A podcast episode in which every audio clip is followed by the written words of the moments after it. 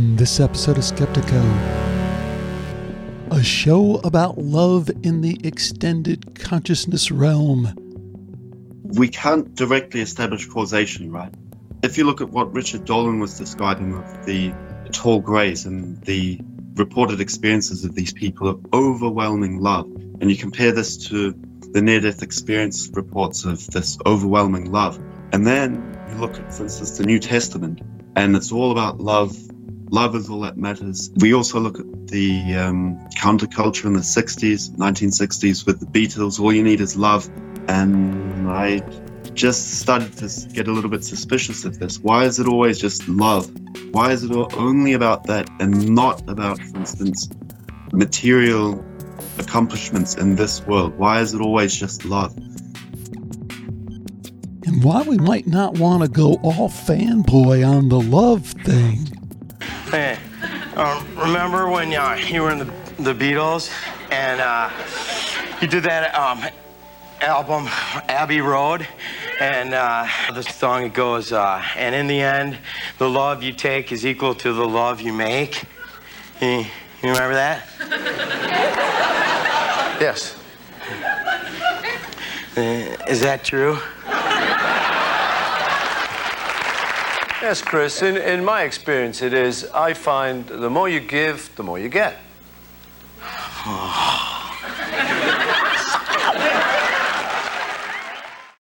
I have an interview coming up in a minute with Nelson, insert pseudonym there, who did just a fantastic interview with me a couple months ago. I have no idea why I sat on this as long as I did.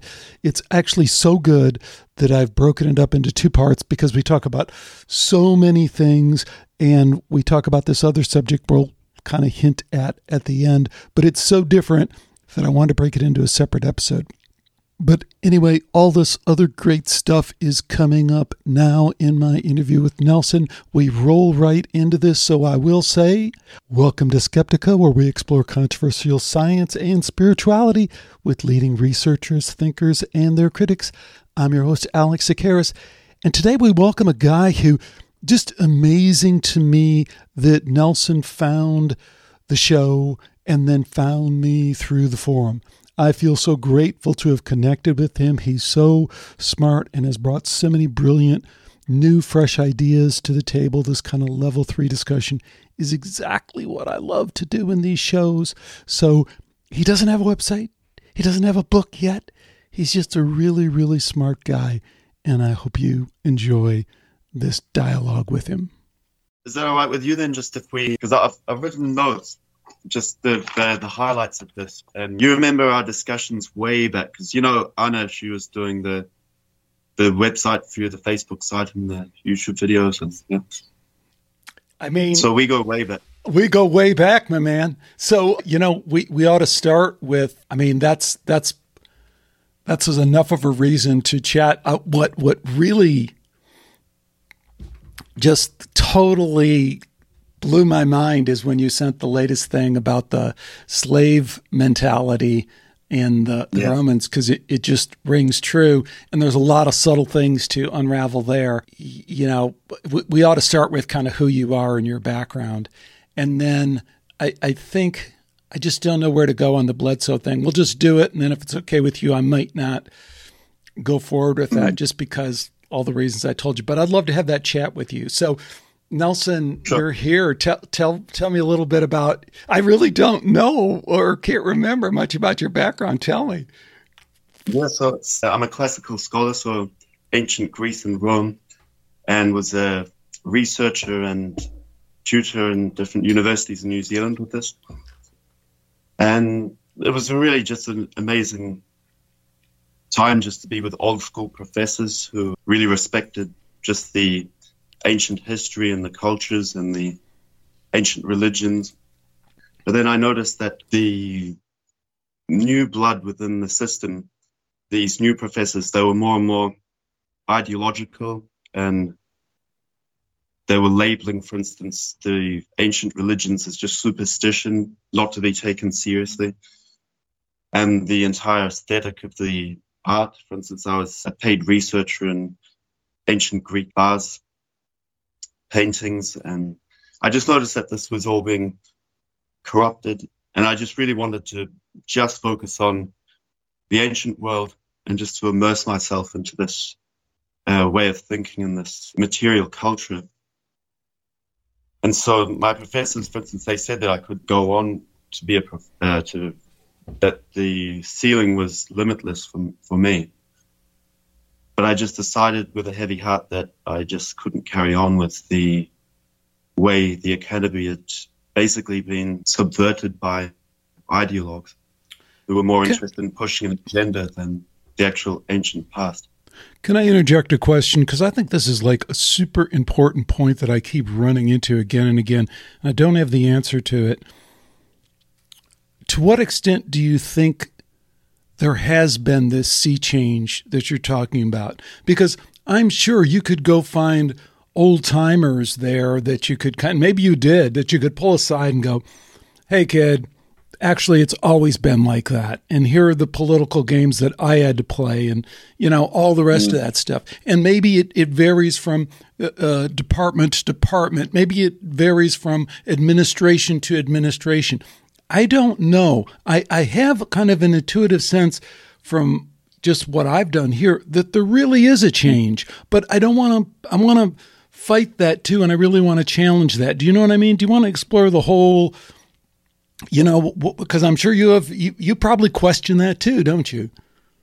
No, absolutely. And tracing it back to the Frankfurter School, for instance, way back in the earlier 20th century, but it even goes further back than that, that there were these machinations before then to become less and less about actual searching for not for knowledge about history, for instance, in my case, and more just to to instill an ideology just a few points that they just keep on hammering into the students' minds, just the whole frame of the oppressor versus the oppressed narrative. As you know, in cultural Marxism. So, is so is it is it new? Is it same game, different, same playbook, different play? You know, where now it's a different agenda being pushed forward, or is there really something? new in terms of the consolidation of control and power. Do you feel like you had the ability to go to another institution and have it be different, or what are your what are your more your broader thoughts about that? Because you know what I mean, Nelson. I mean, we we kind of get locked in, and I don't want to do that. I don't want to get locked into just kind of you know the diatribe. Oh my God, we're oppressed, and this is the way it is. If that's the way it is, I want to talk about it, but I want to make sure we're kind of exploring the whole part of it. No, absolutely. I can understand that. And I think that people don't like these more nuanced processes of history, of the development of things. They just like a simple causation and a point where they can just mark. That's where it began, right? And uh, I think it is what you said, it's cumulative, and that more and more of these faculties have just been taken over by the by these ideologues basically and the people who are genuinely searching after knowledge of the ancient past that they uh, slowly became and often unwittingly just pushed out and even if they were brilliant researchers and teachers that they just ended up um, retiring and then the new people who are coming in were just taking it over and once you get the elite capture of a certain faculty and they start consciously putting in their fellow ideologues into the positions of authority, then it's very quick that the entire faculty just gets taken over. And tenure, for instance, is an illusion. I've heard so many stories of, uh, for instance, an entire faculty just being just being fired, basically. So everyone was let live, and then they rehired only the ones that they wanted in. So that was that was a run around the institution of tenure. The other thing I've heard about tenure is the other game that they play is they're just changing the rules going forward, you know, because I've heard from people that have come on the show say, I have tenure, but I'm a dying breed. You know, they're just, and, and to your point, when they hire people, they just hire them and that's part of their employment agreement. It's a non tenure track, you know, or they'll, mm they'll eliminate it. So they have a lot of little things. But if you think about it, tenure doesn't really serve the system that they. It, it, you know, would you want tenure if you were running a department? Would you really want tenure? If you were running a university, would you really want tenure? And I think it kind of, to me, it also relates to this whole thing about capitalism. And of course, capitalism run amok is a disaster, and that's why we have these rules. But it's almost like the reverse of that. Yeah, if I was running if I was running a business, I'd want no restrictions, no controls. And the same thing if I was running a university, I wouldn't want tenure because that is that is reduces my ability to control. And it's funny how people see this kind of left right, they don't see the shades of it's just people want total power to do what they want, whether they're in business or whether they're in academia. And our job is to put those controls, and tenure was designed to be a control. You you probably should speak to that more because you, that was your that was your your life there for a while. Speak to the whole tenure mm-hmm. thing. I when I began, I, I just had this naive view that I could get into the academy, become a well-known researcher just through the competency that I brought to it. But then I just realized more and more that they just talking to professors that they weren't most of them that I encountered in different faculties that they were really only interested in basically just getting published. That was the main thing for them, actually. So it was just this, this selfish, this selfish aim to just get publish or perish, right? You just uh, have to keep publishing. And many of them were publishing dozens and dozens of articles, but the readership on these is almost zero. So you can even statistically see this, that how often an article is cited, of course. And I think the average in the humanities is only one, one citation. I, I, you know, one of the conversations I had a while ago, I don't know if you remember it, but was a Virginia Tech professor named Dr. Henry Bauer, and he's an older guy and he's been around and he's really kind of seen a lot of things, and he's kind of got interested in the HIV AIDS thing, and that was one of the things that I don't want to go too far into that, but very good science. And he also got interested in just people who's in academia whose ideas were being suppressed. But what he pointed mm-hmm. out from a big picture standpoint that I thought was really interesting and plays into what you're saying, he said if you look at it from an economic model, in the 50s, there was this huge increase in funding for all sorts of academic endeavors, whether it's in the humanities or the sciences or whatever. There was money. It just and then and then there was a move in the 70s to rein that in. And when you reduce the pool, well, the fish that were in there and were kind of swimming and, and getting along because there was plenty of food started having to attack each other. And, and that's what I think that competitive environment was utilized by maybe, and I'll get your opinion on this, became a tool and a vehicle for people who wanted to control the situation, control the message, whether it was a corporate entity trying to advance its drug or whether it was someone who was trying to advance a certain idea. They saw an opportunity that, wow, now I have these guys jumping through all sorts of hoops for relatively nothing in terms of what I can give in terms of a grant or a citation or all the rest of that. What do you think about Bauer's analysis of that from an economic model? Well, I didn't actually see that interview. I've seen most of your interviews, but it just is a fascinating point what you brought up because I just remembered straight away, as you said, that Clifford Geertz, he's a cultural anthropologist and very influential. He was maybe the most cited of any anthropologist in the last decades. He said explicitly that he got into the academy when it opened up during that time that you were mentioning, that there was a, an explosion of positions in the university system and that he got in at the right time during the wave. And I, and he was really influential with just changing anthropology from something that you could empirically and sort of objectively analyze, that you could really have discussions about measurable facts So something that is postmodern that you just it's just an opinion and the meaning of words are just completely turned around and twisted. And so you can't really even have a discussion about facts anymore in anthropology in cultural anthropology at least. And this just reminds me that um, looking at from a conspiratorial angle that if you want to take over a faculty at a university you would open up the number of positions, get your people in who are on your side. And then once they're in, like let's say you've got half of the faculty who are more just old school, who are just interested in the material, you open it up so that there are twice as many people, but you're hiring the ones that you want. And then you constrict it again like a funnel, just constricting more and more. And that's what's happening, maybe.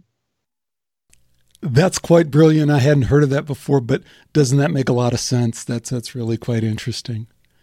Yeah. So so Nelson, what what should we? Well, there's so many interesting things we could talk about.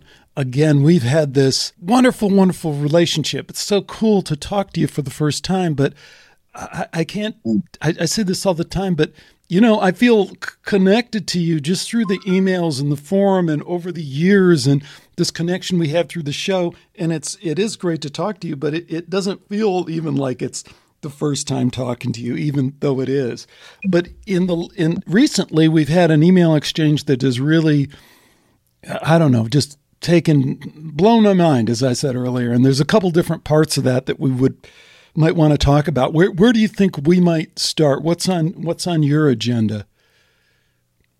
Okay, first off, I have to give credit to Marty Garza, who is a, an expert on the field of UFOs.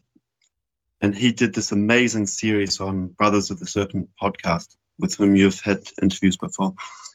And he did this series on UFOs. And I believe, if I'm um, remembering correctly, that Marty was actually a consultant at Fox News for one of their shows on UFOs, that he was the expert that they had where people would call in about their sightings and Marty would then analyze the likelihood that that actually was a UFO and not just some natural phenomena or some sort of aircraft.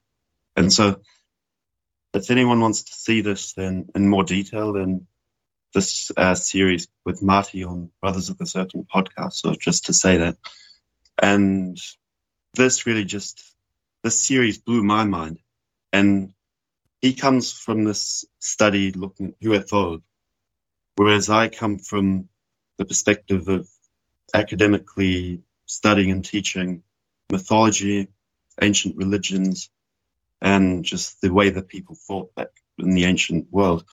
And so the two of us, we were talking on the Brothers of the Serpent Discord forum, Marty and I, and we did have some disagreements with details, but just overall, it was amazing how much there is this continuum between the phenomena in the ancient world of the myths talking of these beings, which are far more powerful than humans, who shapeshift, who are capricious, who yeah behave unpredictably, that they can implant thoughts into people's minds, abduct people at will, and who can breed with people.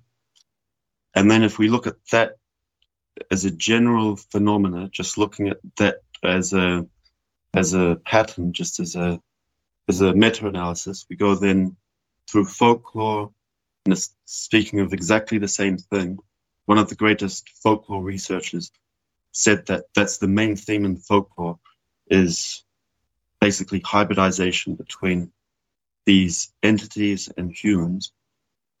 And then we go into the witch trials in the Middle Ages and coming into the early modern period where they're talking about the same things. This is a central theme. For instance, the Malleus Maleficarum, which is the main text of the witch trials, is the interbreeding between humans and these demons, as they call them, but they're basically these these paranormal entities.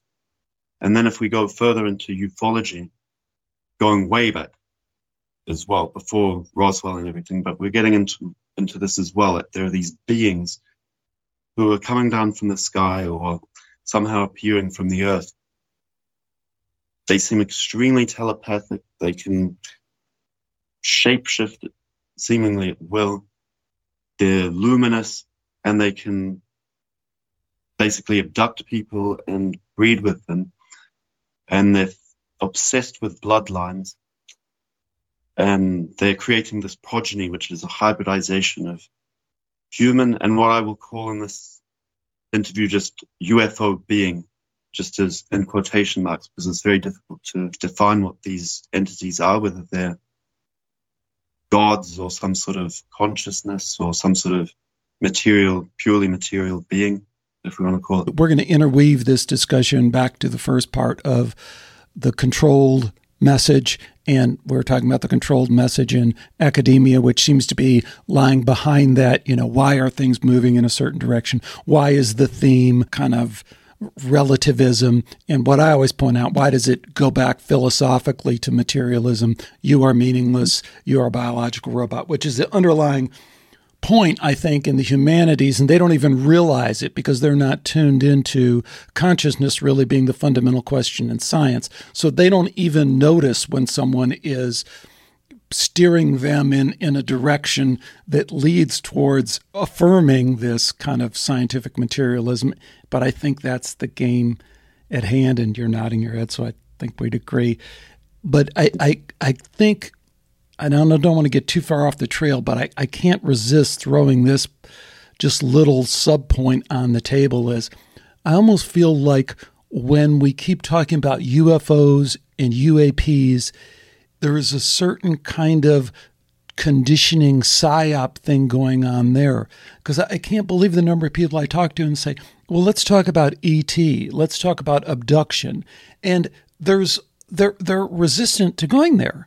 And, and there's like mm. a pullback. And it's like, well, I don't know. I don't know how I feel about that. I believe in UFOs. I believe, but I'm not willing to go there. And I'm like, okay, think that through for me and tell me how you're putting that together. You know, and, and if you're if you're putting that together, you know, specifically in terms of saying, well, I think they're all drones operated, you know, then uh, okay. But it just seems to me that that what's been planted into the system is this kind of block, this almost mental block that like I will accept the evidence of the UFO UAP, but I won't even begin to go there with the ET because it leads to all the things you're talking about. It leads to abduction. It leads to genetic manipulation. It leads to what is our history? How far back does our history go? And of course, it leads to the extended consciousness realm and what role are these beings, entities, whatever, playing in that in that game in that extended field. But if I can roll that back, what do you think about that? That's kind of a crazy idea, I know, but do you think there's anything to that, Nelson? Have you noticed that stop point, that gap, that speed bump that people have mentally between UFOs and ET? I have, but I actually um, experienced the UFO myself, as I communicated to you years ago. And I just assumed that it was a nuts and bolts sort of craft and that it was just simple. And just to very, very briefly describe this, this friend of mine from America, we were at a hostel in Australia, and he told me that he is in sort of a telepathic communication with UFOs. And that in the state where he lives in the US, I think it was New Mexico or Arizona, where, the, where it's really desert like and clear skies, he said that above his house, every night there are these UFOs and that they're over, over the house and that he and his two sort of housemates that they had this telepathic communication with this light. And I asked him how, well, to what extent is this connection that you have with them. And he said that he can tell when these lights are in the sky telepathically and that they're not hostile.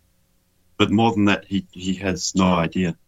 And so he was saying that this UFO had been following him around the whole world from America to Australia when, when we were backpacking, just that it was present sometimes. And so one night we're on the balcony of the hostel and it was the evening and he just said, I can sense that this UFO is here now. And we were looking in the sky, and we saw in, on the horizon towards the Blue Mountains, towards the interior of Australia, this light which looked like a star. And it started moving, and it was in a zigzag like this. And it was changing direction at a very sharp angle and not slowing down whatsoever. And at this time, I'd, I'd only just heard, heard very cursorily just what a UFO is supposed to be. And I just assumed that there would probably be some sort of craft up there, some flying saucer maybe that was making this light. And so I was just amazed and was telling people in the hostel, and one of the people in the hostel there in Sydney, in the kitchen of the hostel, he said, No, you should be careful of these lights. They're prophesied in the book of Revelations and that they're from the devil. And he was very adamant about this. And I just got a bit um, concerned that if you tell people that they have all of these these ideas, these preconceived ideas of what these things are. And for myself, I just believed it was nuts and bolts, right? And then I was talking to you years later, and in the forum there at Skeptiko, and I was just telling this other experience that I had of this um, reincarnation flashback, which I'll call it in quotation marks. And it was that at the hostel there in Australia in Sydney, it was in the evening, and I was walking from the hostel to the beach about 50 meters away. And I was at the car park between the hostel and the beach. And then suddenly I could feel this energy in my body, this uh, energy flowing, got very strong, going up and down from head to toe. And then suddenly I couldn't move.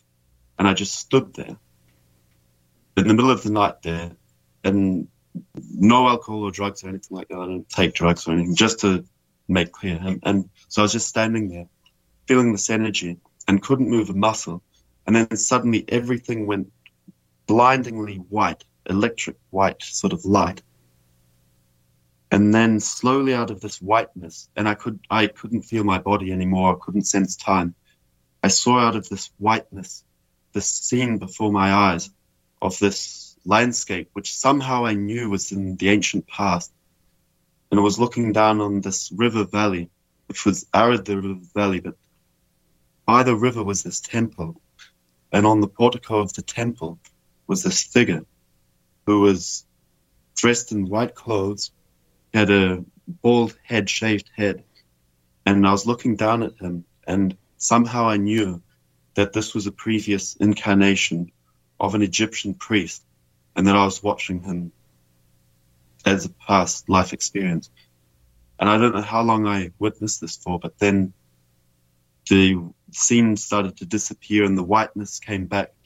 This electric light, and then I could sense my body again, and the energy was just flowing up and down, shaking my body even. And I could slowly start to move again. And that was my reincarnation experience. And this will become more important as we discuss what this could have actually meant, because it's very existential and has your listeners will notice the similarities between what I just described and near death experiences as well.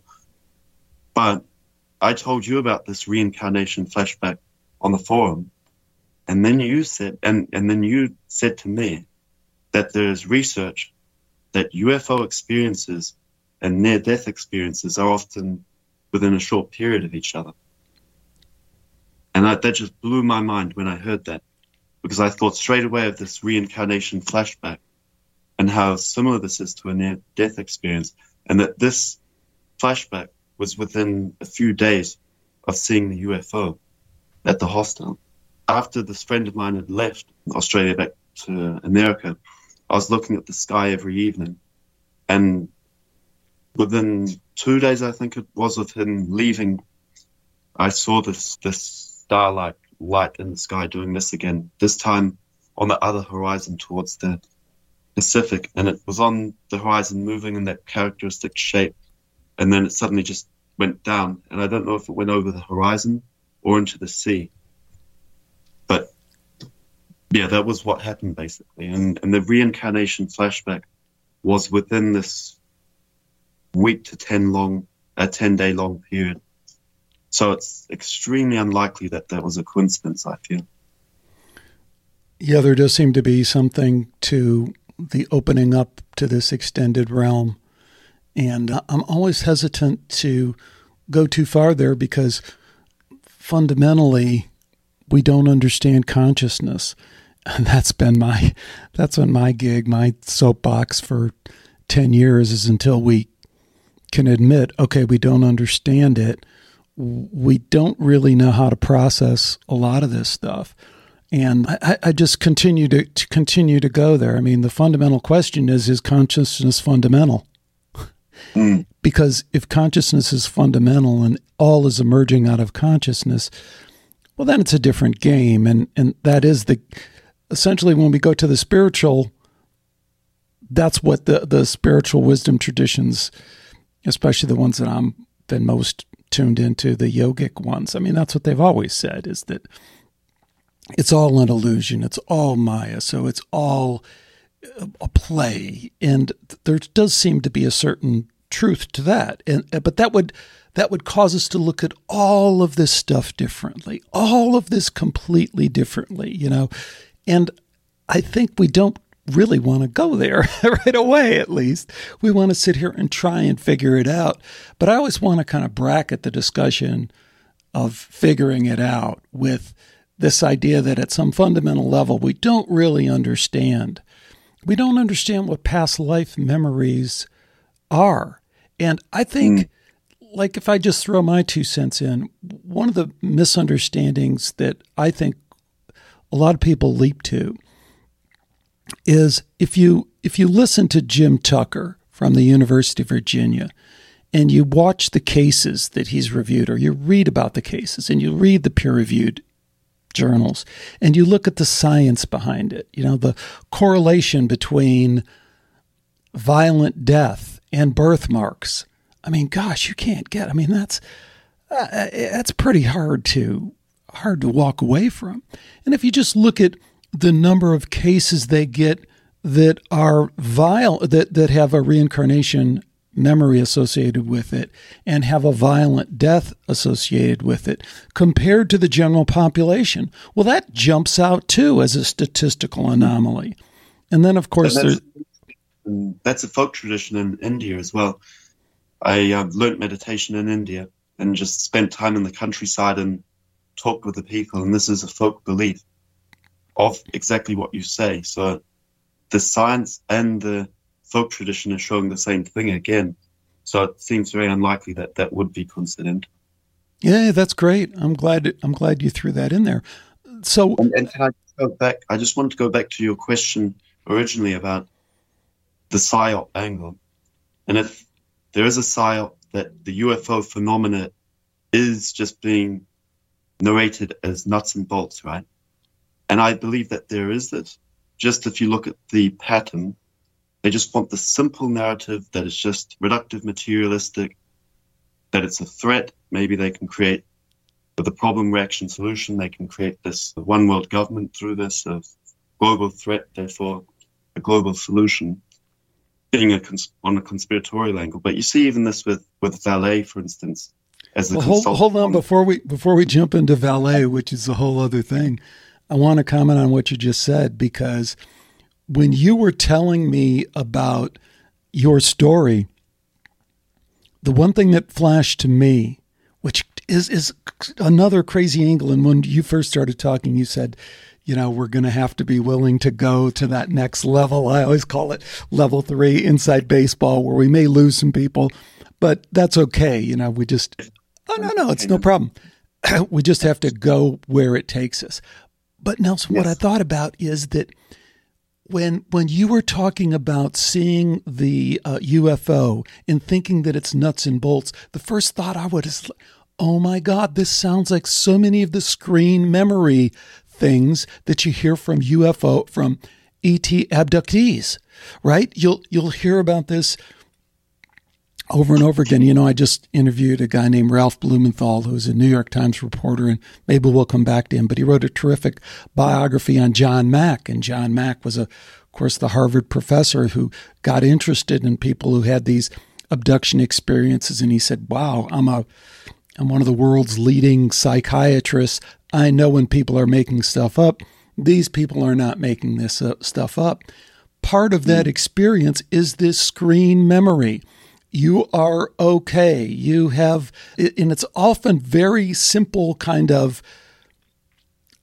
ideas that that are almost like you know nursery school level rhymes kind of thing. But what what it it I just had an in- instant connection with what you were talking about. There's nothing to worry about. This is just a nuts and bolts machine. You know, it's like it's such a oversimplified ex- explanation for what you're experiencing that it did pop to mind that it could potentially be a screen memory. And that doesn't preclude it from being all those other things that you're saying too. It would just suggest that there maybe is some cooperation between whoever is implanting some of those screen memories and your idea which i think is is is my conclusion too is that of course, you want people to think that it is a nuts and bolts. Of course, you want people to think in, down a materialistic science standpoint because you hit the, the nail on the head, I think. Then it becomes a military threat. Then it becomes the impetus for us to further control and use our standard playbook of military industrial complex, we're going to protect you kind of thing. It all fits together before we jump on, I have like five other topics that you've already kind of brought up that I want to get back to, including the past lives memory thing. But it, did I did I kind of get that right? And I kind of took it one step further with perhaps ET is part of that planting that screen memory of don't worry it's just it's just an object it's just nuts and bolts it's just a machine in the sky so, how would you define screen memory, by the way? Well, screen memory isn't so much my term, it's just a, a common term among abductees that they feel like, and, and it's also a, a term that is used for people who have trauma, dissociative identity kind of thing, of where it, it's like in hypnosis, where there's a block. You know, as soon as you start thinking about something, you're just blocked from going any further. So the screen me- the screen memory w- among the abduction community, and I don't want to overstate it because I'm certainly not an expert, is implanted memory that when they examine it further seems inconsistent with what they would normally how they would normally process the situation. You know what I mean? So it, it just stands out as kind of an unusual implanted memory that doesn't exactly fit the scenario. You know, why are my clothes? Why am I wearing someone else's clothes? You know, it's like, well, there's an explanation for there's an explanation for everything that pops into mind that rationally doesn't make any sense.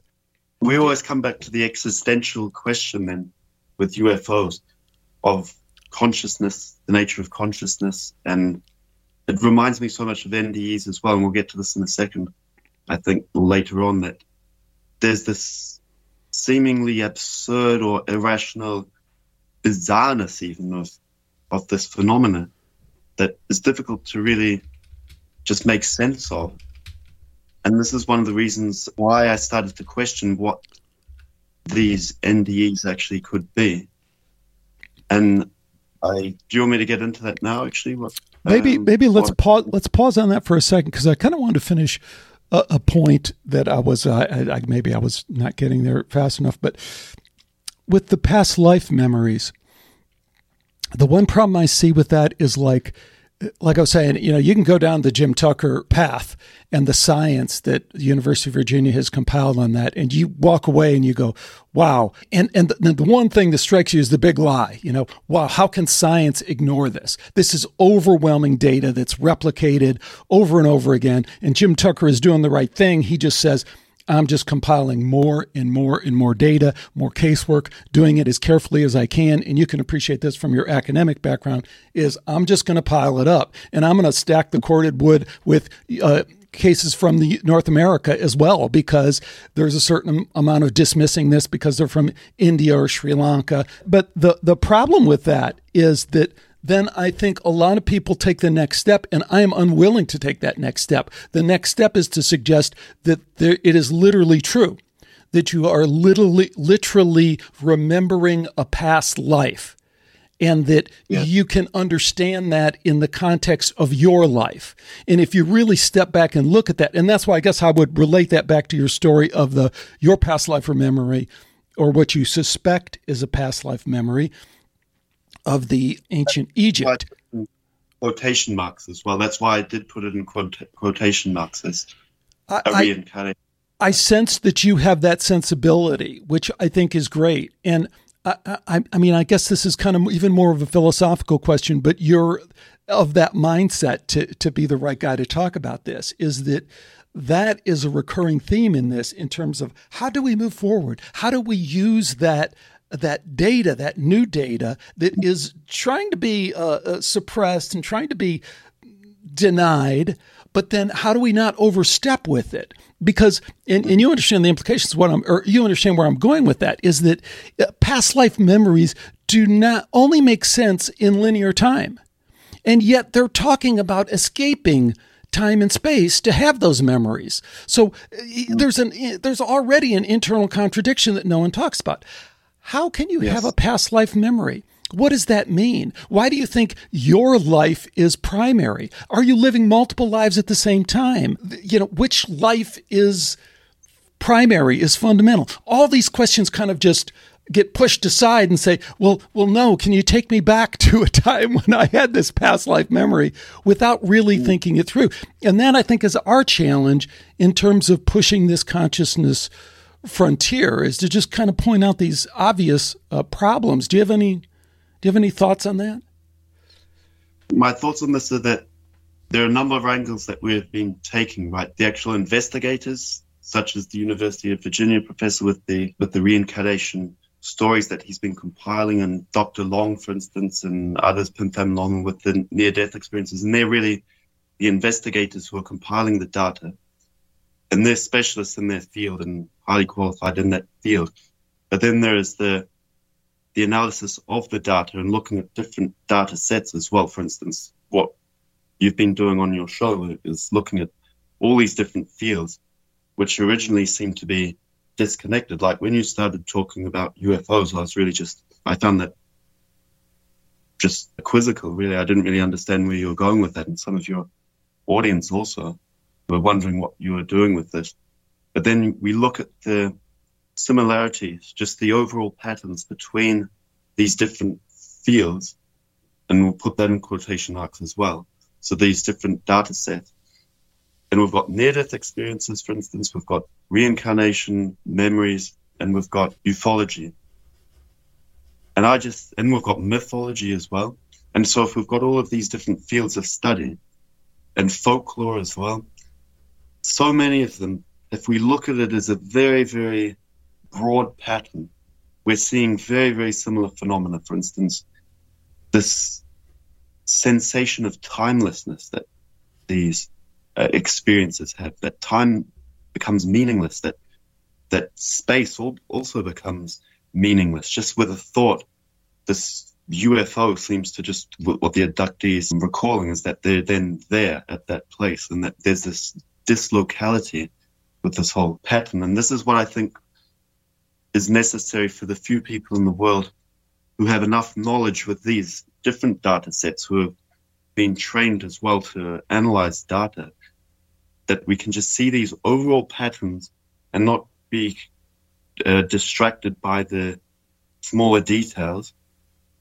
And we can just see the overall pattern, for instance, of what you were describing of timelessness and spacelessness within all of these data sets but it's tough, isn't it? And I'd go back to your background. I thought it was so interesting. You said, you know, you were studying these Greek vases, right? Like, and you were probably one of the top experts in the world at that, I imagine, just from what you're telling me. Not that you were the top, but one of the top. And so there is someone out there is someone out there. What's that? Compared to the general population. So there's someone out there on the site doing the archaeological dig, sifting through that stuff that's bringing back to you the little pieces. And then you're compiling those little pieces. And then there's someone else who's analyzing it, as you said. Well, great, Nelson. That's great. And you've put it together and you've put it. And, and And just to be clear, I've always been more of an analyst, not an investigator. So I specialize in the the analysis, not the actual excavation. It's not archaeology. So I'm looking at it as more of a meta-analysis of all these different religions, these ancient religions and the ancient cultures and how they thought, and really immersing myself in that and seeing the overall patterns of this, and to figure out how they thought and how their material culture was. Awesome. Totally awesome. And I kind of assumed so. And I just was wondering if you wanted to take what you just said and take that even further, right? Because as you described at the very beginning of this show, then your mind, when you learned about some folklore and mythology that you weren't familiar with, you immediately expanded your paradigm, which was already kind of there, you know. And I think that's what's constantly, constantly going on. And as you point out, what it's going to take is then merging that paradigm with about four other paradigms to nudge even closer to it. And when you look at it from that perspective, I don't know, it's a big job. Yeah, and we've got to be careful with all of this that when we're seeing the patterns, which are actually very repetitive and they're very significant, I think, but we still have to be skeptical that just because there is a correlation with all these data sets, that it is actually a causation. Because maybe it isn't the same exact mechanism that's behind every single one. But I still think it's significant that we still see this pattern, for instance, of timelessness and non-locality within all of this, within mythology, folklore, within ufology, within near-death experience, science, and within studies as well. So great. And I want to jump right back into the mythology thing because it's really kind of a hot hotbed issue for me. But I can't resist before we go there. Do you have any examples from your personal experience as a researcher where this correlation versus causation thing did crop up. I always think of the cave paintings and the initial thing is, oh, that's pornography, you know, and then it's like uh, they, they they go, well, no, it's not at all, you know. It's like did, did anything like that in in the work that you did, where there was kind of this, if if not you, someone else who had to do a major kind of oops. Just basically, what I would say is that most of the people in academia now who are being paid to work. They are extremely condescending of the ancient cultures, and they are actually rewarded for explicitly describing these religions as superstition. Explicitly. And this is such a huge prejudice that you're just assuming that it's nonsensical, just fantastical, ridiculous ideas that these people had. And I've seen this. I've seen people actually one person in particular that I'm thinking of. He was rewarded, given a prize for an essay competition, a national essay competition in New Zealand, for writing that the ancient religions were superstition. So interesting. That's such a great point because it fits perfectly this about this other thing we we're talking about, which has been kind of my gig for a long time, is the main message being propagated is you are meaningless and you do not consciousness is an illusion. And it, it's so funny that people in the humanities don't understand that but that would be the natural extension of that. And it's also funny like we're talking about that like I look at the reincarnation research at Jim Tucker, and I guess this is what I was kind of alluding to is like, you know, great reincarnation, how about just using that just to completely break down this scientific materialism dogma and its implications for consciousness? Because this to me relates directly back to your point.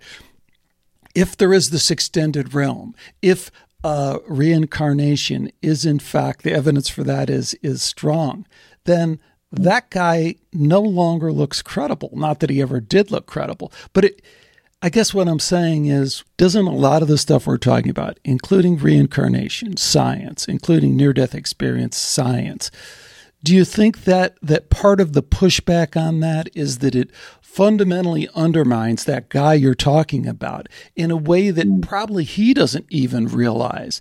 And that, mm. you know, maybe that's really the game that's afoot without a lot of people knowing it with inside of academia.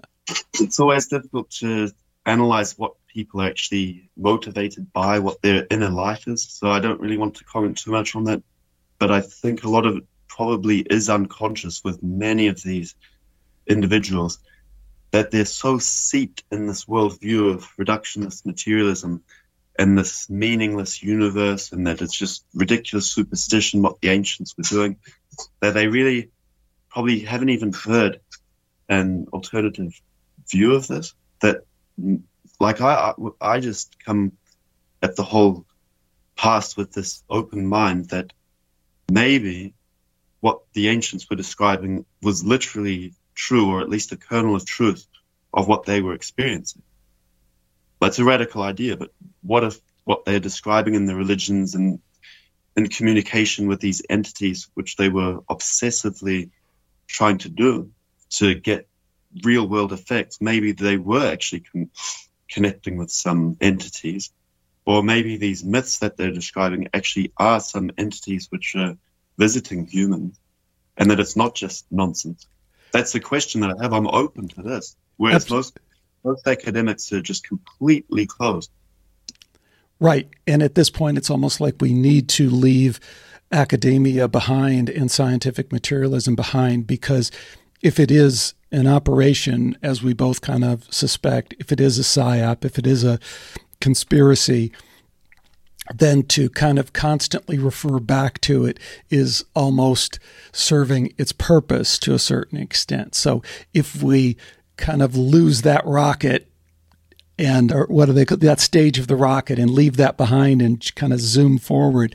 I want to get right to your point because right when you said it from the beginning, this is kind of a skeptical moment. I'm uncomfortable with where a lot of people are taking the mythology, folklore, Jacques Vallée kind of stuff because Jacques Vallée, of course, was the first one to. I don't know if he was the first one, but it, I think he was. I think he was the first one to really draw this. You think? Yeah, I think he was definitely the most influential. Yes, good way of putting it. Certainly the most influential and definitely one of the first people to draw this connection between folklore, fairies, other uh, mythical beings, and their striking similarity to what people are reporting as the UFO experience and the ET experience, the abduction experience, the contact experience, all those things. What I also point out is that you know, Jacques Vallée, I interviewed him. He also walks around with a little bit of uh, slag in his pocket from the UFO that he, the ship that he has, where it's a physical thing, and he's put it under the microscope and said, "Hey, we don't know how to build this material. We don't know how to manufacture this material. We don't know how to fuse these metals together." From a technology standpoint. So he is standing with one foot in one world and one foot in the other world. And that's where I think we all have to stand on this. And it returns to my thing about reincarnation. If we fundamentally don't understand consciousness, then we have to be really careful about where we go with extended consciousness. And I'll just tie a couple of threads back in without really winding them too tight because we can't. I think the genetic engineering component of this is central and I'm glad you brought it up from the beginning. I think the work of uh, Bruce Fenton. Have you heard? Do you know who mm. Bruce Fenton is? I think his work is absolutely uh, critical to understanding this, and for also also for reestablishing a potential timeline. His timeline is eight hundred thousand years. Okay, so what if we can show some evidence of genetic manipulation for the last eight hundred thousand years for an ongoing process of genetic manipulation. It changes the whole thing so dramatically, and we're less focused on our little world and our little slice of time that, that it is being manipulated and shaped and, the, and, and injected into. What do you think about all that? Well, even the concept of time, our perception of it is so limited, it seems. Whereas these beings seem to be in this far more expansive reality of time. And you see this in mythology as well of the gods that they're in this timeless realm. And for them, just the blink of an eye is many human lifetimes, and that they can punish humans, for instance. They can do terrible things en masse to humans, causing global catastrophes generations after they've been insulted by an individual. And this is explicitly talked about in the Greek myths as well of Hesiod, one of the most fundamental sources of Greek mythology, along with Homer. He explicitly states this that, that the gods have a different timeline than humans. Right, and and I, you know, we keep we keep hitting on a lot of the a lot of the same things. Where else do we want to go? I'll tell you where I want to go.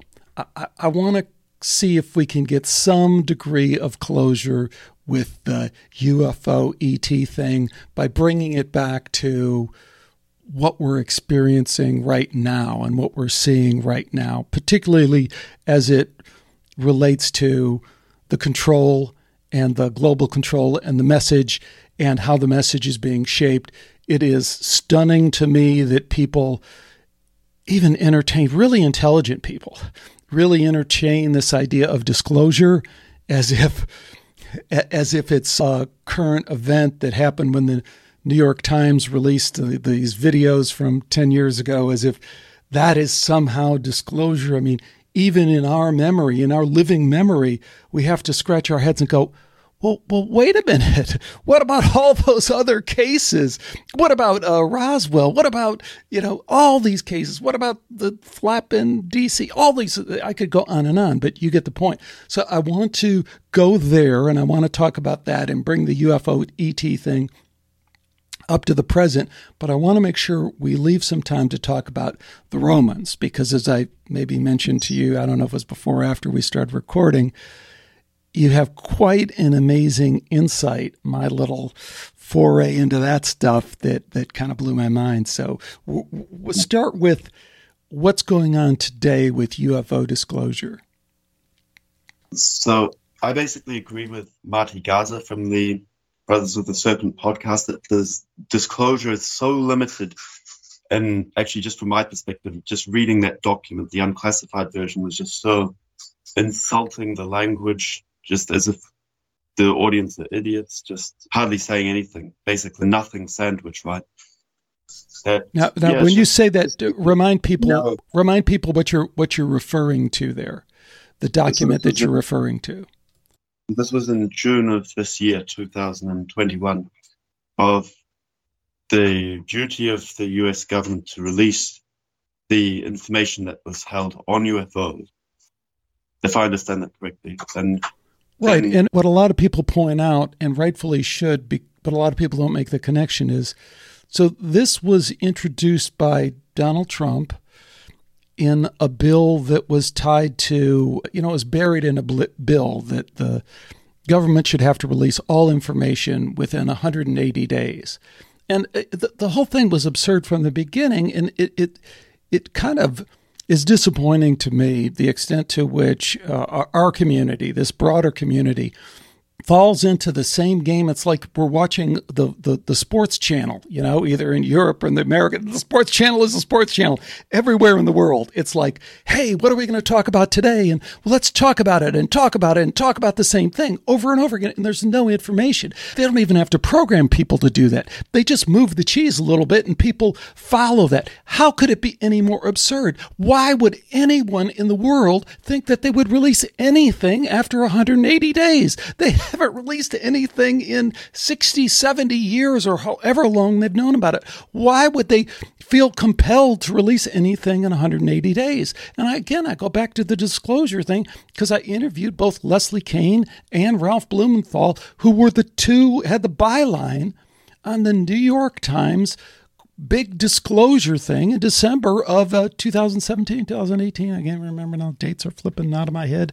But the idea that that forget about everything else. Forget about how we've threatened to kill people. Forget about how we've said we will take your family out in the desert and and bury them alive if you ever disclose any of the things that you've seen. Forget all about that. Disclosure will now be this video that we just released, and we'll have a bunch of talk about who was the guy piloting the ship and what do they know here. It is mm. such an obvious, obvious kind of a ploy, trick. Not even it's not even that sophisticated. Because it, the timeline is so restricted that it's just going a tiny bit back into the past, and the number of cases that are unexplained is also so limited. Whereas even on 60 Minutes, there were pilots saying uh, that they, uh, over the carrier fleets, they're seeing the UFOs on, almost on a daily basis for years. What does this say about the extent of the control of the message and the extent to which the population is easily manipulated by a controlled message? To me, it's it's it, it doesn't leave a lot of, a lot of hope. I mean, this is stuff that I think anyone should be able to kind of figure out pretty pretty easily. And I'm surprised. I mean, you I'm not even want to mention names because they're people I really like, but the people I've well, had on the. I, I can just tell you, I almost ignore this then, just with this government disclosure business, because it's just so obvious that they're just creating this tiny frame with which to understand the phenomenon. But Nelson, the question I'm asking is why do so many people in our community, the leaders in our community, buy into this? And it's not even that they're buying into it. They just seem to be compelled to talk about this talking point of disclosure rather than going, this is obviously a psyop. We don't know who exactly is behind the psyop. We don't know the, the, the entire method, but completely political psyop. And you know, you can go look at the shows that I've done where the leading people are going, eh, no, I don't, think so. You know, Lou Elizondo, even though he's a lifetime spy, disinformation agent, I think he's telling the truth this time. I'm like, well, what have we learned? What have we learned, you know, in all this stuff that we've investigated? Yeah, absolutely. And that's why I just just tend to look at the overall patterns way, way back into history and um, just going beyond this frame, not giving even this official disclosure much attention, really, because it's so irrelevant. It's only really relevant in terms of being a PSYOP, but it's not actually that relevant as part of the data set itself, right? So this is what I wanted to sort of draw back on is that even though it's disappointing, right, the the disclosure was going to be disappointing anyway for most people, but it's disappointing the reaction of many investigators as well. But I think if we go beyond that and just focus on the the data that we've got from all these different fields that your show has covered over the years, and I think this is extremely significant that we have so many similarities in core uh, characteristics of as we were saying, in mythology and folklore, and in even in even in ufology and in near-death experiences and in reincarnation studies. And the chance that that would be a coincidence, I find just extremely unlikely. For instance, even in near-death experiences, if you go on the database and look up aliens or ET or something, you'll actually see even that that these entities seem to be appearing, well, reportedly anyway, in near death experiences. See, the problem I have with that, Nelson, is most people, including myself at times, have problems resolving the data set of the current disclosure, the UFOs, the obvious, you know, our best pilots, our best observers reporting them in the sky, the videos of them in the sky, the accounts of people who have a hard time resolving that with folklore mythology as we understand it. And I'd say, you know, like I have I have a hard time talking to people if I don't want to talk about COVID. And I, I, I don't mind talking about COVID. I talked to him the yeah, other day. He's a major broadcaster in Canada. And you know, I tr- and he I wanted to talk to him about the bigger spiritual questions of evil. Is there evil behind some of these people who we see are running this program? He could not get there, and I understand why. He has his kids that he's sending to school that are encountering a mobile vaccination. I don't care what anyone thinks about vaccination, pro or con. what he doesn't like is they have a mobile vaccination station and his kids are minors and they're said, hey, it doesn't matter if you're a minor, it doesn't matter if your parents are consenting. You can come on in here and you can decide yourself, you know, and it's against the law and all the rest of this. Yet he is like consumed with this because he's a parent and he lives in Canada and it's just a trampling of laws and rights and stuff like that. This is where people are at. And I think there's a corollary to where people are at with UFOs. And the corollary is, well, are they are they a threat? What's going on? What is going to happen in my lifetime? Is ET going to take over in my lifetime? And I think when we hit people with the folklore mythology data set, which is very real, as you point out, it is somewhat irresolvable. You know, you cannot resolve. I agree with that. I just don't think it is irresolvable. It's just the perception that it seems so complicated that it wouldn't be resolvable. But even, for instance, as Joe Atwill showed, well, had this incredibly paradoxical seeming data set of the New Testament, and then just as one researcher just had this brilliant insight that Josephus was the template for the New Testament. And researchers before him, I studied the New Testament as well myself, and they this was the typical attitude before Atwill was that it's irresolvable the New Testament who wrote it for what reasons why are there these contradictions and uh, it's so ancient that uh, we'll never know. But I just disagree with that. I think it, you can have insights and you can see patterns like Atwill did for instance absolutely classic just in terms of analysis that he could find a pattern and he could so firmly establish causation as far as you possibly could, I think, as a researcher of antiquity. And now, even more and more of the mainstream, even in academia, they're just going with it. They're not really giving him credit, but they're they're agreeing with him.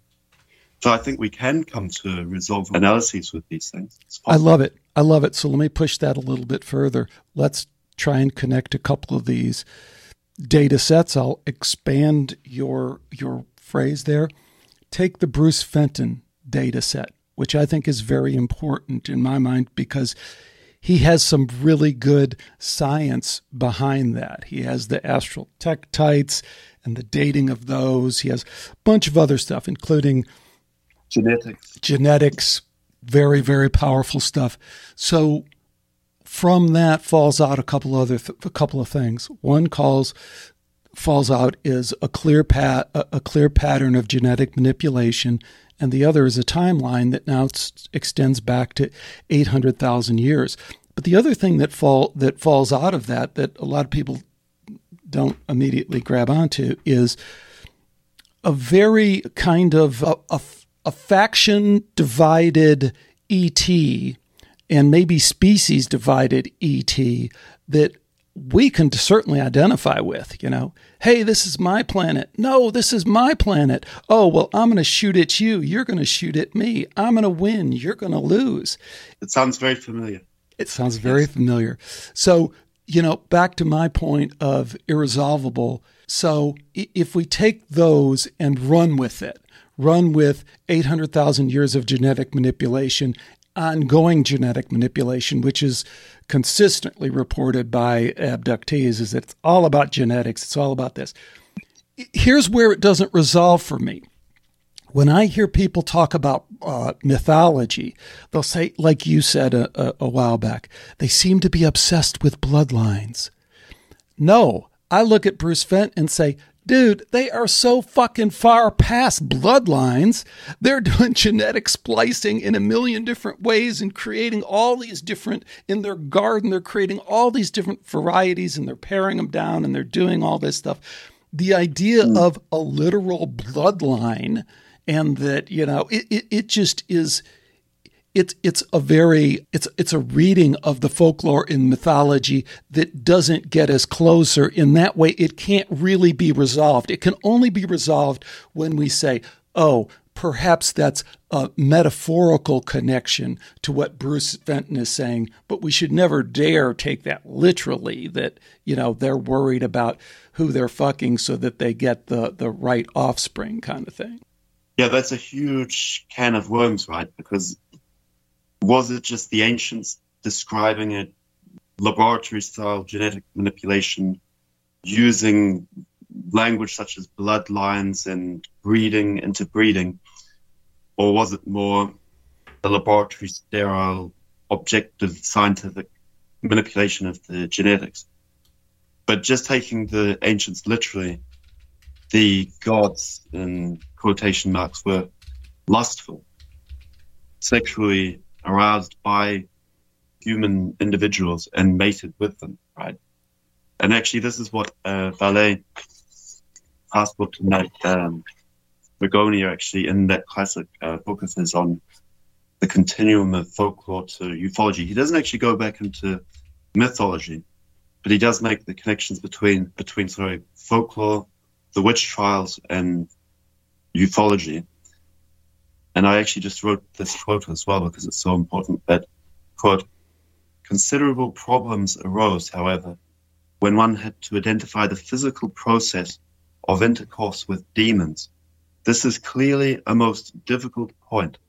And then he writes in brackets, as difficult as that of identifying the physical nature of flying saucers. Who wrote that? And, and, and that was Vallée. That was Vallée's quote. And he was referring to the, the um, theologians in the Middle Ages who were wrestling with the the implications that there seemed to be these entities, these demons, who were interbreeding with humans, especially human females, and creating offspring even. And how is this even possible? Is this some sort of physical process, some sort of bloodline compatibility? And when we use the word bloodlines and all that, it's more of an old style of language, right? They didn't have that vocabulary to describe this, but just looking at it on its surface, I still think we have to be to be true to what the ancient and the medieval sources were saying it, that there is this lust. There seems to be there seems to be a lust of these entities, like sexual desire of these entities for mating with humans. So it's not just some sterile laboratory thing. So I'd, I'd go a couple of different directions with that. One, that level of I don't know what to even call it, but but that to me that resonates with this extended consciousness realm that we're talking about.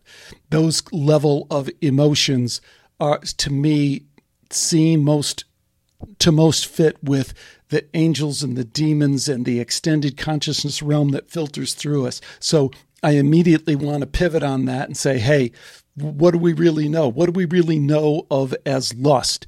And and lust being this very human emotion, but in so many ways it seems to transcend our humanness. And that's both the allure of it and it's also the destructive element of it. And that's been recorded forever. So when we talk about ET with that, I go back to my question. What does ET's near death experience look like? What does ET's past life, what does ET's life review look like? To me, that gets us closer than reading the Sumerian tablets or reading the Anunnaki, you know, who say, I was just hearing some of the other days, an expert in the Anunnaki say, yeah, you know, we tried the genetic, I'm paraphrasing, obviously. We tried the genetic engineering in a clay pot, but that didn't work so good. So then they had to shift to, you know, and you read this stuff and you go, fuck, man. I mean, if they had genetic engineering down to that, I don't think they tried it with a clay pot. I think they realized that might not work so well. So uh, that's why I mean where it's irresolvable. And that's where we get into this whole other layer of false research, or I don't want to call it disinformation, but Sitchin, for instance. Sitchin's the one who translated the Sumerian texts for anyone who doesn't know, and it's it's just being very much criticized his translations of certain words and that it's very much just leading into his pet theory of this. And it, I just I don't want to go there too much because that's not my field. But, I but just we, we would we would have to interject that over time, some of spe- some of Zechariah Sitchin's speculations have proven to be much more accurate than the original academic interpretations of it. So we're in this no man's land that we, we kind of I, return to of like, yeah, yeah did he take it too far and did he misquote it? Yes, but was he on somehow the right track in some way? We don't know, right? But yeah, because just from my perspective, just looking at it as academically as possible, I would just use the standard trans, uh, academic translations of these texts, like the Enuma Elish and these other like the Gilgamesh uh, epic and all of these different ones, and just use the standard academic translations, which are accepted by everyone. And you don't even need some specific uh, special translations of words to just see just this overwhelming pattern of, of interbreeding between gods and humans. And this is in, in different continents, even going right into the folklore of the American Indian, Ardy Sixkiller Clarke's, the professor of um, anthropology, right? And her reports of these that Native Star Americans people, star people is what the and and uh, several books as well now, uh, and it's just remarkable the continuum throughout time, and even of beings that we would have encountered in mythology of these serpentine beings, even what David Icke has been passing on, which he was ex- just absolutely made a laughing stock of in the mainstream. But what is this as of, of a coincidence that you've got people, these traditional people on the other side of the world in America, have this relatively unbroken tradition of folklore, and they're even experiencing these serpentine, seemingly interdimensional, metamorphizing beings that are serpentine and they seem hostile to humans.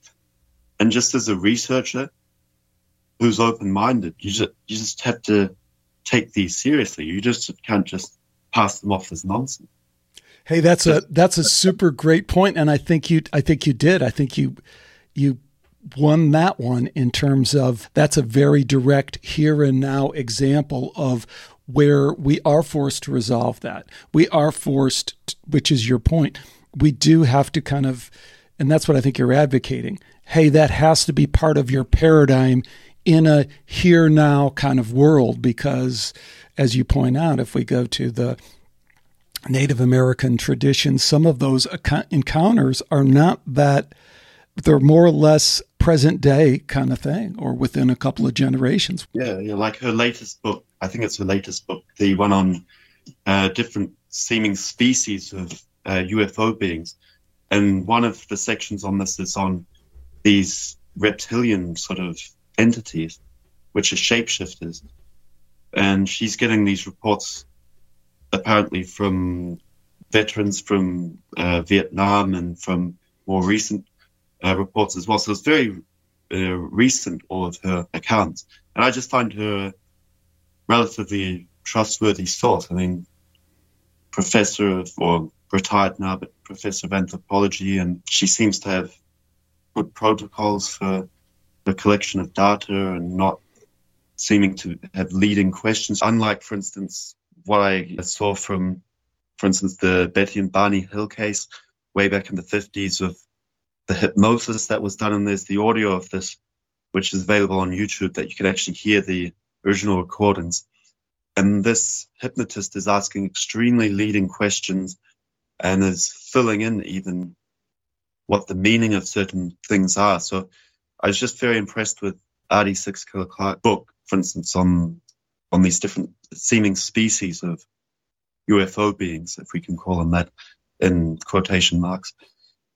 And this is very strange, right? That there would seem to be these species, these factions, which are fighting against each other, and that they're actually, in their encounters with humans, explicitly telling the humans that there are these factions of these beings and that they're fighting against each other, and that some are extremely hostile to humans, these reptilians, and the which are also shapeshifters as well, to at least some degree, and these other species, if we can call them this, of these UFO beings, which seem to be more friendly towards humans and even protecting humans from from disease and curing people and taking them away from war zones, for instance. And I just see this pattern over and over again of factions or species of these UFO beings which are in conflict with each other, and humans seem to be in the middle of this and quite unwitting and even quite minor players in the whole cosmos. And this is actually exactly what we see in mythology that humans are actually very minor in the scale of the cosmos and the different species, if we can call them that, that of these gods, in conflict with each other. For instance, in the in Greek mythology, it's between the the Olympians and the Titans, and there's this great struggle between Zeus, for instance, the king of the Olympians, the leader of the Olympians, and Prometheus, the Titan, who is aiding humans, it seems, giving them technology, giving humans technology. And Zeus being so so angry at this that he tortured Prometheus in perpetuity.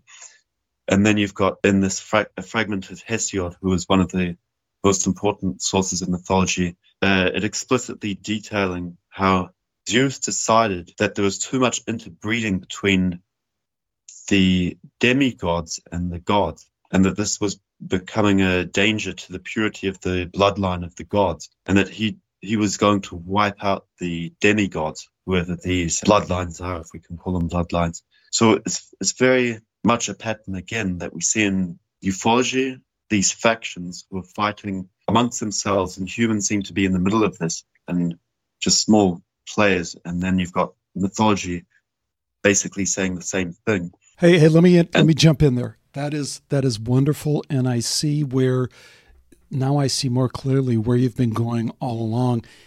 And I, I, I just here would be my my pushback, the the interesting part of the discussion we can have.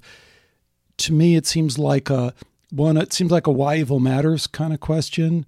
It also seems like an as below, so above kind of question in terms of we see the same thing within ourselves and within our culture.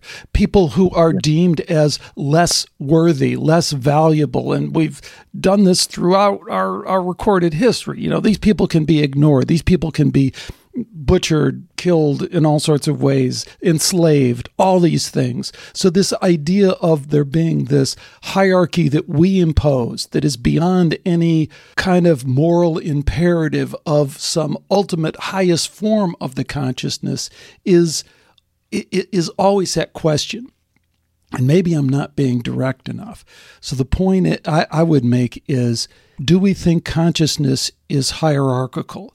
Are we willing to speculate that there is a hierarchy and that hierarchy would point to something that we would identify as God? And I think that most of our wisdom traditions would tell us, and along with the science that I see, like the near death experience science is telling us, that the Prometheus is a head fake the reptilian alien is a head fake in the sense of if you think that's God, you've kind of missed the point. The point is they're going to have a life review too, and they have a soul, and their soul is on some kind of journey that we can't understand. And this is why I'm even reluctant to go there because we can't really talk about this stuff in any meaningful way. But at the same time, I think if we don't I talk, I think that's the limiting belief. I think we can. We just need to look at the data. And if we look at near death experiences, it's undeniable that there, there's a hierarchy of souls shown, shown there, all the way up to what you could call God. And we see this in the mythology as well. They're talking about hierarchies. It's extremely hierarchical.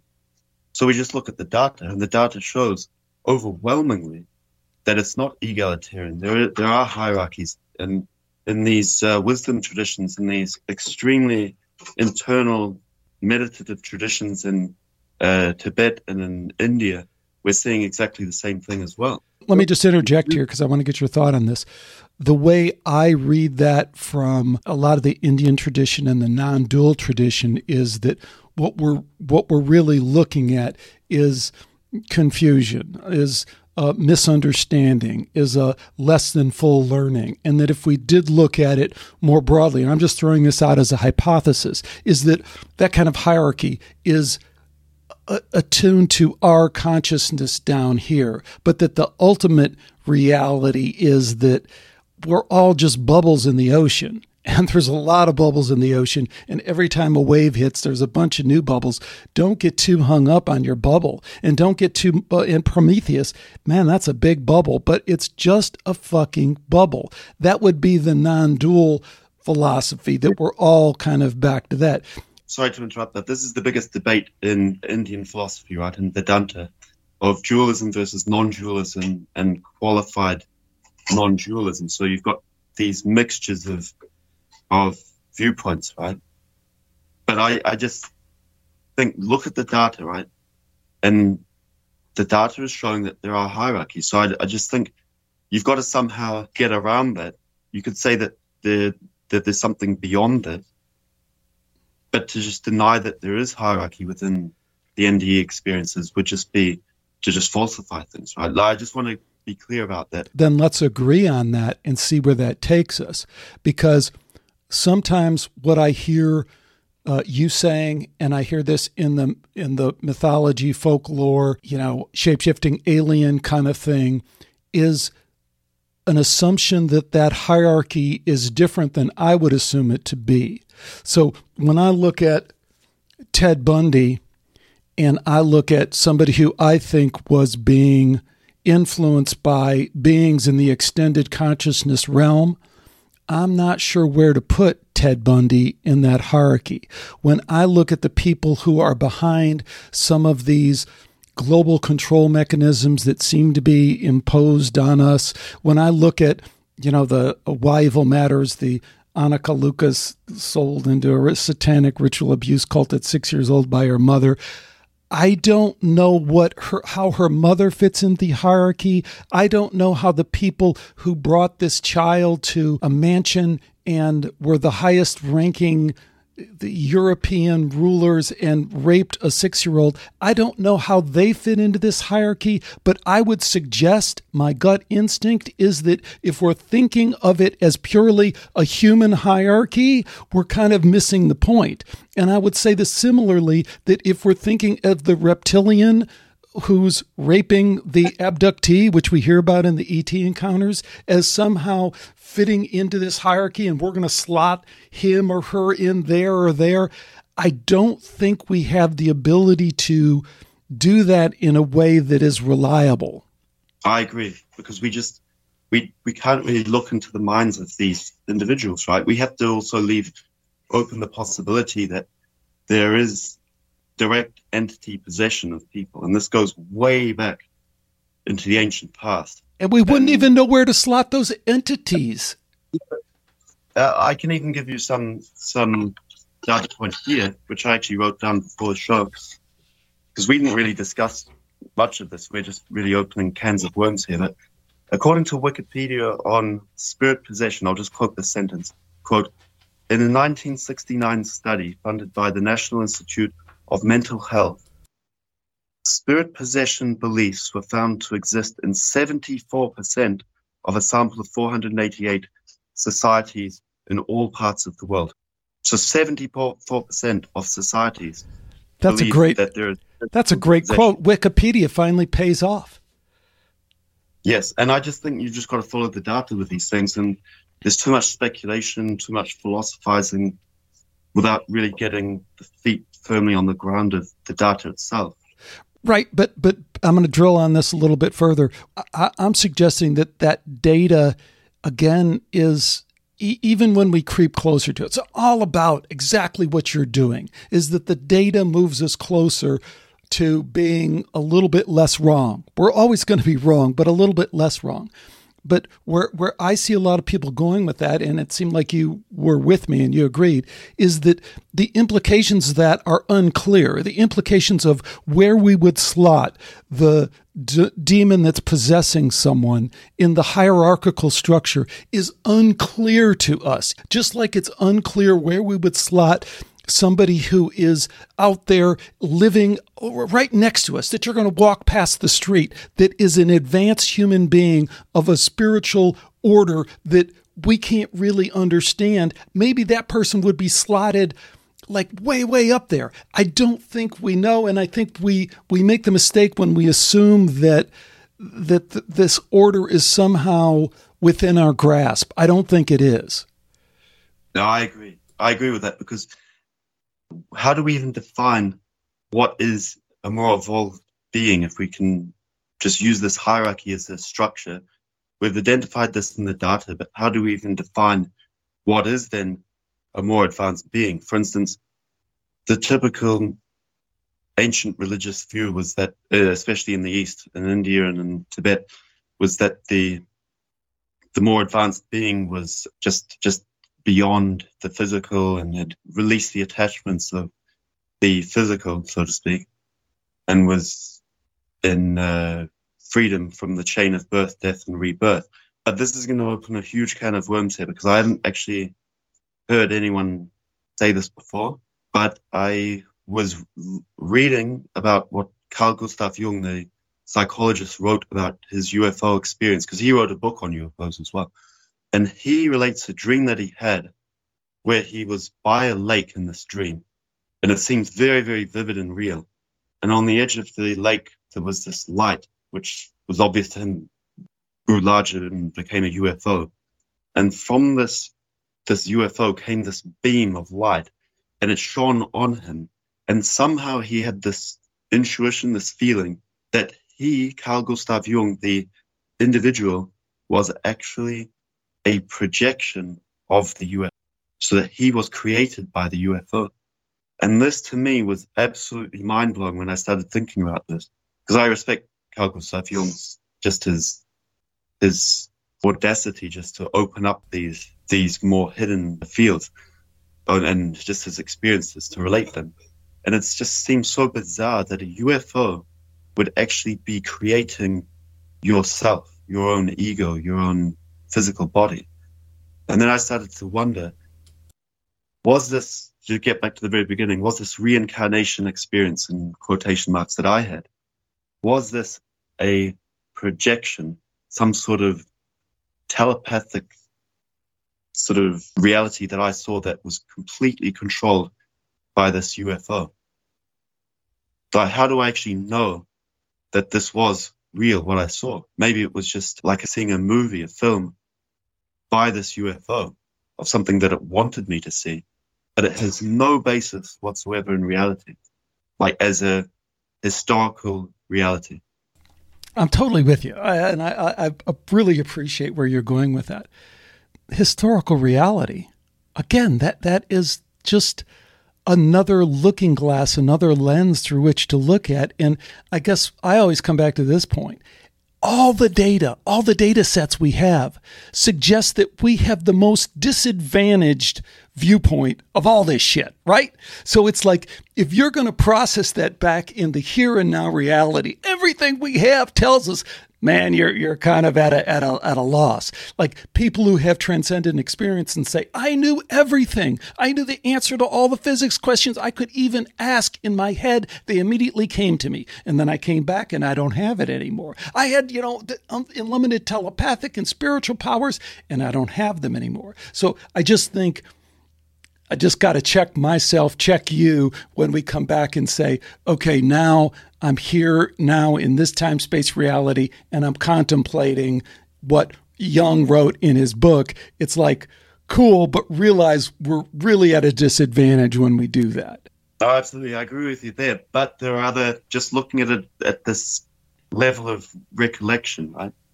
That Jung is recollecting what he was experiencing, and I'm recollecting what I experienced. And I can say as well, like uh, Richard Dolan, the he had an excellent um, video recently on the psychology of aliens, and we can just let's just call them aliens for now, right? I, I prefer the term UFO being because it's more open, but but he just made the amazing point that these tall grays that they they seem to be really scary if you just think about it, but so often these experiences are reporting that they are feeling these overwhelming feelings of love. And Dolan is just making, just putting these two together and just saying, like, how is this even possible? These people are experiencing more love, reportedly anyway, than they've ever experienced before in the presence of these tall greys. And this, this just to me just shows that these beings seem to be able to manipulate our consciousness, our feelings, to such an enormous degree. For instance, Rey Hernandez, another example who you've interviewed, he was, was going down the stairs and just had this thought put into his head, seemingly. Just this is nonsense, seeing this UFO down with his wife healing the dog, and he just walks up to the bed, right? And it's just so controlling. It's extreme control. That's a screen memory, by the way. You know, I, I, was stumbling with the term. That's a great example of a of a screen memory or an implanted thought. If we take into consideration this data, that these UFO beings are extremely telepathic and can control people's thoughts and feelings and actions to such a huge degree, including overwhelming feelings of love that they've never experienced to such a degree that we have to leave it on the table that maybe NDEs are also a manipulation, that it's not the foundation of reality, that it could be the UFOs manipulating our consciousness while we're somehow loosened from our physical bonds. Totally, totally a possibility. It just doesn't add up to me. It's like the super psi explanation for after death communication. It doesn't really make any sense if you if you think it through because it doesn't fit the reported phenomenon that you hear all the time. It's also like when I hear about the simulation theory that we're living in a simulation, you know, and the same thing I would say here, we are they are somehow projecting a feeling of infinite love and oneness simulation. Simulation of what? What are they simulating? This is again, this is now outside of time and space. It's outside of our physical, emotional, you know, brain based experience, chemical kind of thing, right? Because near death experience, we no longer have a brain, we no longer have a body to process it at a biochemical level. So if ET is doing that, what are they simulating? To me, I would read it as they're simulating something that is real, is authentic, and they're trying to co opt it in some way. Possible, or for instance, that there's a layer of, of say, a field of, let's say, Rupert Sheldrake's morphic resonance field, let's just say, just to hypothesize this, and that it's something so subtle that we can't measure with our current instruments, but that somehow we are then experiencing reality, so to speak, within this within this layer of our consciousness, but it's not the ultimate foundation of reality. And that somehow these UFO beings are you able to manipulate this more subtle reality and give us experiences which are so vivid, so real seeming, and filled with so much emotion. And it is still on this sort of intermediary level between physical, normal consciousness and the ultimate foundation of, let's say, some idealistic universe of of consciousness is immaterial and completely free of material. See, so again, you know, a possibility and certainly something that has to be thrown on the table and considered as an explanation for some of these cases. It doesn't, to me, fit with the overall data on the near death experience experience because one thing I always try and remind people of with the near death experience is you, you almost have to bifurcate it into, into two parts. One is, is it evidential of extended consciousness? And you go, boom, boom, boom, over and over again. Okay, it is. So back to this getting past scientific materialism, we're there. From that, then, can we make certain assumptions? Can we begin to find patterns in the stories, in the accounts? And I think we can. Again, you referenced Jeff Long. Statistically, you start seeing patterns that you, you can't totally go there, but you can say, hey, that, that doesn't really, that seems to be pointing towards something. You know, I, I, I always reference the Netflix excellent special, Surviving Death, I think is the name of it, by Leslie Kean again, who did a fantastic job. But the, the opening scene of that six part series on Netflix is this woman who her name escapes me right now, but she's become quite famous. She was a, a, a, doctor and quite an quite an accomplished doctor, and she was kayaking down in Central America. And her kayak turned over and she was underwater for 20 minutes and she died and she had a near death experience. Classic near death experience. The crux or the, the real kind of point of her near death experience is she reaches a point where many NDEers do, where she actually has a choice. Again, this speaks to the issue of free will philosophically. The choice shall she return to her life as she knew it, or shall she stay in this other realm? She chooses to return as she's walking out the door. And this makes no sense to me. I don't know how to make sense of it, but this is her account as she's quote unquote walking out the door. I'm kidding. They go, Oh, by the way, your son, sorry, but he only has 10 years to live. so she returns, and her husband and her are living with this, which is unimaginable to me, you know, having kids, that your son has 10 years to live. But they're like, we don't know. You know, life is life is a mystery. Who knows? And this and that. 10 years pass and they're like cautiously celebrating because he hasn't died. Within several months, he walks out into the street and is hit by a bus and is killed. So that account to me doesn't sound like E.T. And the hundreds and hundreds of other accounts that I've read don't sound like ET.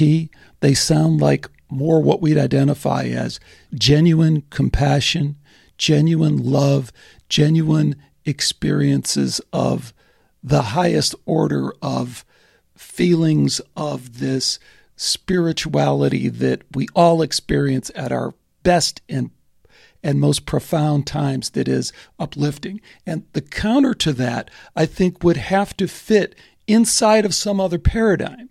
So if there is another paradigm in which that would fit, then I think you have to offer some kind of explanation for how that would work and even what would be the goals of such such a paradigm. And all those wind but to me sounding very materialistic, sound very much like, well, the aliens needed to collect gold to get their atmosphere back. They sound so not spiritual that they are almost a non starting point. Okay, I, I agree with you on your analysis of the data, just on the data of the NDEs, right? We can establish that with enough surety, I think, that that is a genuine pattern, that there is this uh, love is hugely important and that there are hierarchies that there's god And, let me just add i have to i have to add one thing because it's an important distinction. It's not a feeling of love right? Because it can't be a feeling of love because when we use that language we're talking about a biochemical reaction inside of this biology that we walk around with and these people and it's an important point from the near death experience we know they are relieved of that of, of, of those requirements. They no longer have a physiology that could process that biochemical reaction. So we would have to speculate on that whole level as well. Yeah, that's speculation as well, because um, we could call it a, a sensation or a, a, well, what, what what could we even call it? I don't know, but I think it is a it's an assumption that you can't experience what we could in quotation marks call feelings in these out of body experiences and uh, in these non corporeal experiences because we're just assuming that one can't. I, I know, I know this is the the reported experience of these people that they can't feel, for instance, the same sort of drives that they of fear and things that that they seem to have had before. But I still think that they can feel certain things, for instance, love and sometimes fear. And yeah, but Nelson, I'm I'm saying it more from a kind of uh, nuts and bolts materialistic standpoint. If you're going to drag along the whole biochemical reaction inside the body and the in inside the brain, which people want to do, that is gone. So whatever you're going to speculate about you can, whoever it is you're saying can still experience the feelings you're going to have to leave behind all the neurology, all the physiology, all the biochemistry associated with what we commonly talk about as experiencing feelings, you know, and you know what I'm saying? Yeah, so we just have to be open, I think, to the possibility that when you're in these altered uh, states of not being corporeal, that you're you can still sense certain things, certain longings as well. For instance, see loved ones again, and I just think it would be closed minded just to assume that certain sensations are only physical, such as love or fear or longing, because it doesn't seem to fit with the data.